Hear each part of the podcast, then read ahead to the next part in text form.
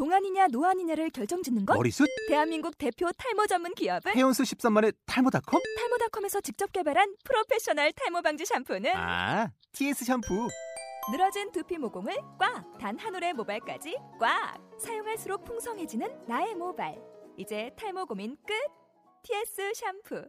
아웃도어 RV 레저 캠핑에 가장 유명한 쿨러 브랜드는 콜맨? 에이 아니야 도메틱이지 전 세계 캠핑카 냉장고도 전부 도메틱이라고 꽁꽁 얼린 생수통을 넣고 다녀야 하는 아이스박스 시대는 갔다. 전기나 차량용 배터리를 연결하면 스스로 냉각, 영하 22도까지 냉동이 가능한 냉동 쿨러도 오직 도메틱. 도메틱 쿨러로 무더운 캠핑장에서 더욱 시원한 맥주 맛을 느껴보세요 지금 바로 네이버에 도메틱 쿨러를 검색해 보세요.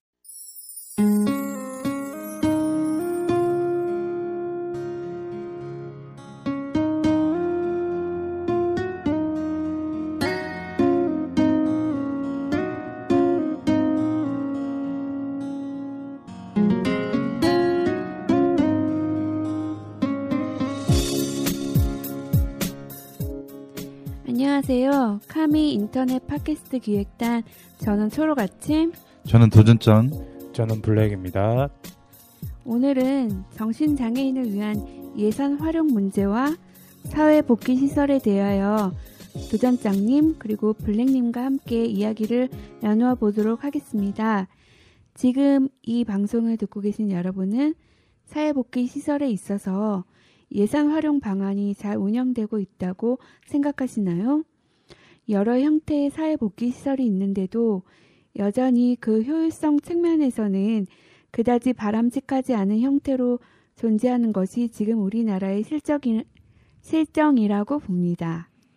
네, 그렇습니다. 2010년 12월 말 기준으로 정신보건 기관의 현황을 보면 전체 정신보건 기관 중 기관은 총 1,760개 소이고 이 중 지역 정신보건센터는 157개로 전체 정신보건 관련 기관의 8.9%를 차지하며 사회복귀 시설은 230개로 13.1%를 차지하고 있다고 합니다. 정체 정, 정신보건 기관 중 정신의료 기관이 차지하고 있는 비중이 72%라고 보았을 때 지역 정신 보건 시설은 매우 저조한 실정이라고 판단할 수밖에 없습니다. 어, 정신보건법 제15조에 의하면 사회복귀 시설이란 정신장애인을 정신의료기관에 입원시키거나 정신요양시설에 입소시키지 아니하고 사회복, 아, 사회복귀 촉진을 위한 훈련을 행하는 시설을 말한다고 합니다. 여기에는 생활시설, 지역사회재활시설, 직업재활시설 및 기타 시설이 포함되, 포함되어 있고요. 어, 지역사회 정신보건 자원을 파악해 보면 사회복지 예산, 후원금 등이 있을 것이고 정신질환자 사회복지 시설은 지방 국고 보조금에 소외되고 있는 실정입니다. 수도권 및 지방의 어, 지역 간 사회복지 시설의 예산 편차가 심각한 상황으로 일부 사회복지 시설 운영자가 어, 운영 체제가 어, 위협받고 있다는 어, 상황이므로 이에 대한 개선이 절실히 필요하다고 생각을 합니다. 네. 그리고 서울시에는 96개의 종합사회복지관과 43개의 장애인 복지관이 운영되고 있다고 하는데요. 정신보건 시설의 구조적 취약성을 살펴보면 종합사회복지관 중 어, 16개만이 운영 주체 지경으로 운영되고 있는 반면에 사회복귀 시설의 경우 복지관 규모의 시설이 없는 상황이고 그 시설 규모나 예산이 열악한 상황입니다. 2011년 중앙정부에서 실시한 사회복지시설 평가에서 전국 163개 사회복지시설의 정원 평균은 28.52명, 전용 면적은 287.26제곱미터로 나타났다고 알려지더군요. 사회복귀 시설은 지역별 만성 정신장애인 회복 서비스 추진에 기본적 인프라로서의 기능을 수행합니다.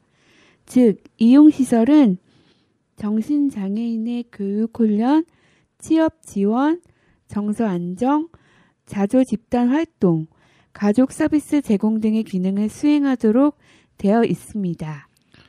아, 네, 그렇군요. 그러면 이제 문제를 해결하기 위하여 정, 서울시 정신보건 전달 체계에서 필요한 사회복지 서비스에 대한 투자가 더욱 필요한 상황이며 민간에서 사업을 하기 힘든 경우에는 중앙정부나 지방자치단체에서 시설을 세우고 이를 위탁을 주는 형태를 보다 활성화할 필요가 있다고 봅니다. 그리고 예산 지원 방식에 문제가 있다면 이를 수정하는 방향이 필요하겠죠. 여기까지 이야기를 지방 이양된 사회복지 시설의 예산의 중앙 환원은 재정이 안정화된 지원과 법적 기준에 의한 시설 운영 등 원칙에 의한 획일화된 사업을 추진하기 위하여 반드시 국가 사업으로 환원되어야 한다고 보고요. 이 많은 복지 시설들과 소요되는 예산 비용이 맞아떨어지지 않으면 사회복지 시설들은 휘청거릴 수밖에 없습니다. 이나마도 드러난 결과물들이고 드러나지 않는가 드러나지 않는 가시설들을 포함하면 예산이 턱없이 부족할 뿐만 아니라 낭비되고 있는 요소들도 많을 것입니다. 효율적인 측면에서만 보더라도 여기에 많은 문제점들과 해결해야 할 과제들이 산적해 있을 것입니다.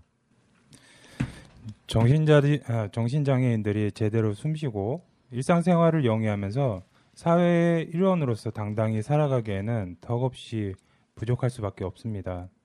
그런 의미에서 그나마 기존의 예산만으로 최대 효율성 있게 운영이 돼야 조금이나마 희망의 빛, 을 안고 정부나 지방자치 아 지방자치제의 행정력과 집행력을 기대해 볼 수 있지 않을까요?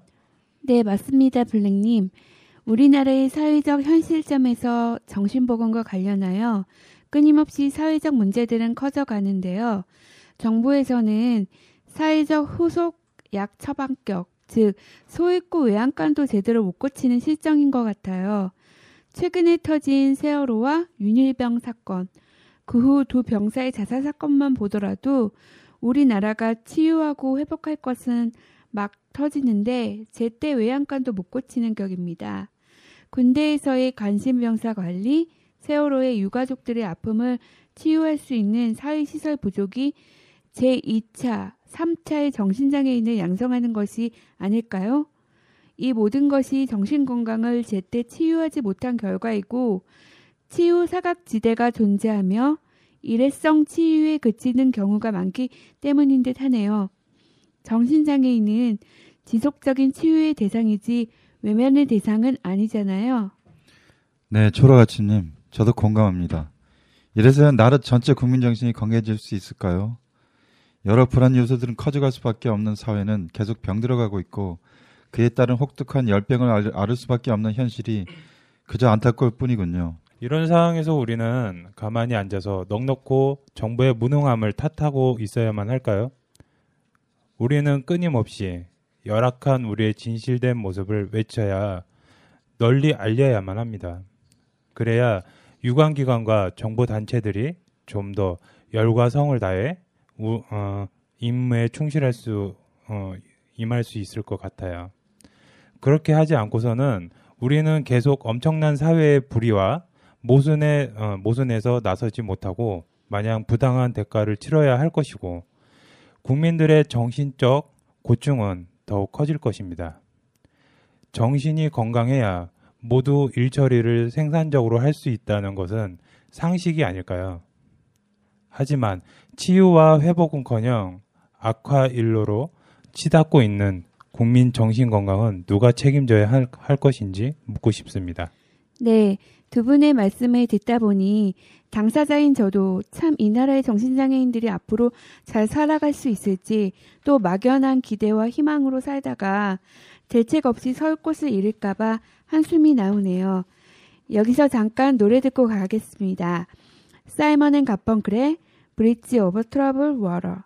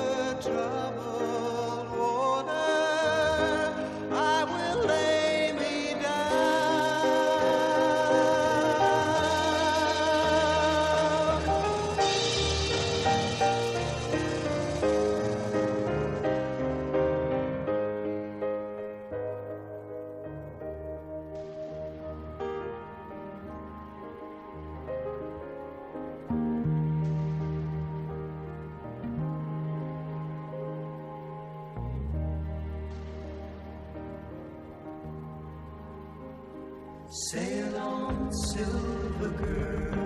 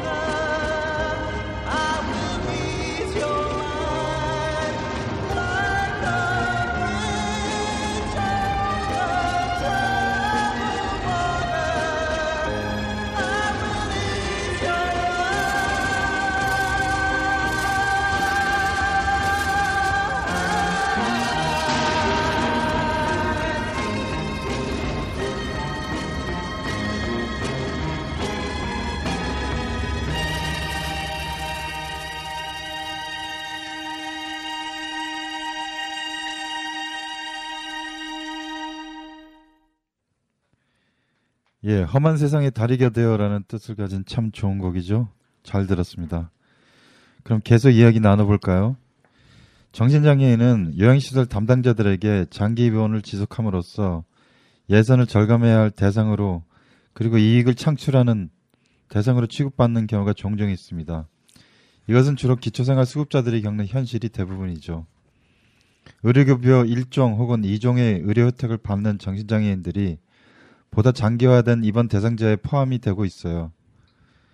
그리고 이 이- 그리고 이익 창출에 하에 이루어지는 정신장애인의 장기 입원 속에 정신장애인의 인권은 포함되지 않는 게 현실이죠. 재활과 복지 서비스가 제대로 없는 복, 사회복지 시설도 많이 있는 것도 사실입니다. 네, 도전장님 그렇습니다.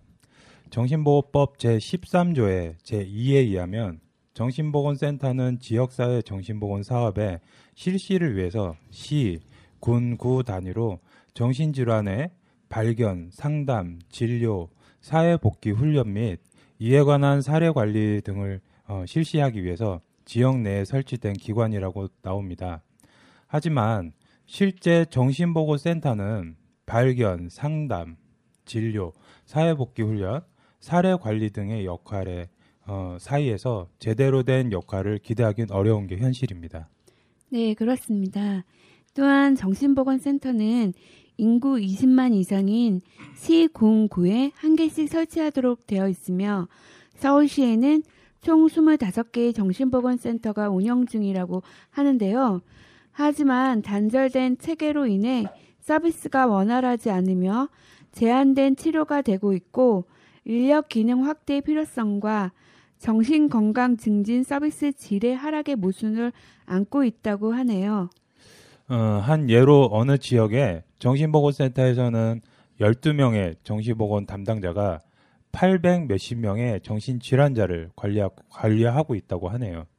시, 도지가, 도가, 어, 지방비 부담액의 50%를 차지하는 기초 정신 건강 증진 센터에서 서울시의 기초 정, 어, 정신건강증진센터의 평균 예산은 운영비의 5,828만 2천 원, 프로그램비 어, 4,487만 2천 원이고 10, 아, 2014년 현재 최근에 한 지역의 정신보건센터의 예산은 운영비를 포함해서 어, 6,564만 원의 프로그램비 어, 6,885만 4천 원으로 산출되고 있다고 합니다.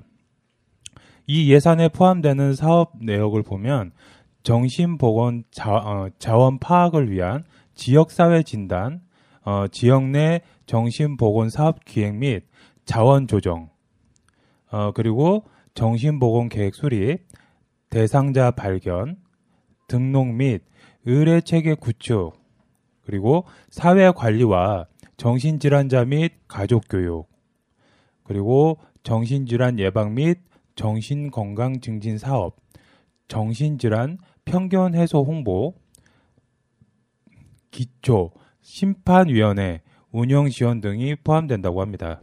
이는 이 지역의 정신보건 담당자의 부족한 인력이나 관리 대상자에 대한 효율적인 예산, 어, 예산 면, 어, 면이나 1인당 사례 관리자로서 적절치가 아니, 아니한 금액인 것 같습니다.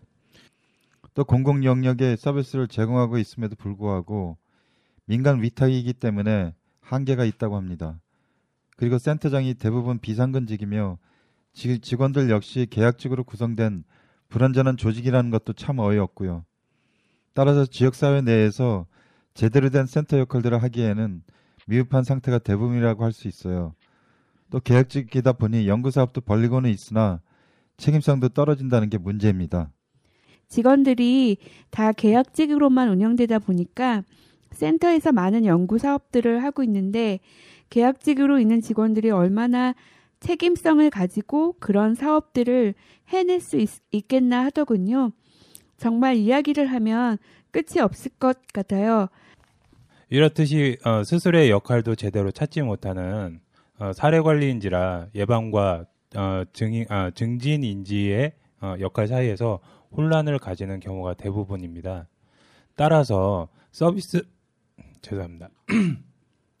서비스 대상자들이 사각지대에 놓이는 경우가 대다수고요. 즉 많은 환자들이 공공인 체계인 정신보건센터에서 외면당하는 이야, 어, 얘기도 어, 많이 나오고 있습니다. 타 기관과 연계망도 제대로 구축되지 않았음을 의미하기도 하죠. 네.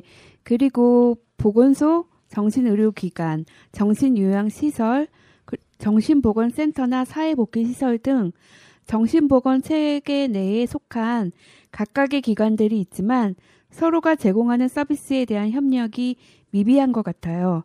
정신보건센터 내에 정신보건 전문 요원이라는 구조를 만들어 부족한 가운데 진행하고는 있지만 거의 서비스를 원활히 제공하지 못하고 있는 실정이라고 하고요. 네, 참 안타까운 현실입니다. 한 연구에 따르면 정신보건 시설 간의 연계는 우리나라 사회복지 저- 서비스 전반에 나타나는 문제라고 합니다. 대상자 중심의 예산 편성, 서비스 단위의 예산 지원은 시설 간의 연계를 위해서는 접촉의 빈도를 높이고 교육을 실시, 공동의 사업을 실시토록 하는 것이라고 합니다. 네, 또 연구자의 의견에 따르면 사회복지 아, 사회복지 서비스의 경우 대상자 확보에 어려움이 있는 어, 서비스 제공 기관의 문제와 대면 서비스에 어려움이 있는 정신보건센터와 컨소시움 형태의 공동 사업이 진행된다면 어, 서로 간의 윈윈이 어, 될 거라고 음, 말씀을 하시더라고요. 그리고 중복적 서비스를 예방할 수 있고 서비스 사각지대에 대해 사업의 확장도 가능하기 위해서는 중앙 정부의 각 부처에서 진행하고 있는 서비스 대상자의 이력 관리가 통합되고 예산의 효율성을 높이는 것이 필요하다고 볼 수 있습니다. 네, 그렇군요. 서비스 중복의 문제 또는 한 명이라도 우리 기관에 더 등록되도록 하는 경쟁 구조가 자연스럽게 형성될 수밖에 없는 현실에 대응하기 위한 방편이라고 보여지는데요. 또 적절한 서비스 부족 초래에 대한 예방 조치라고도 볼 수 있겠고요. 더 나아가서 정신보건에 대한 사회적인 낮은 가치도 문제의 핵심 중의 하나인 것 같아요.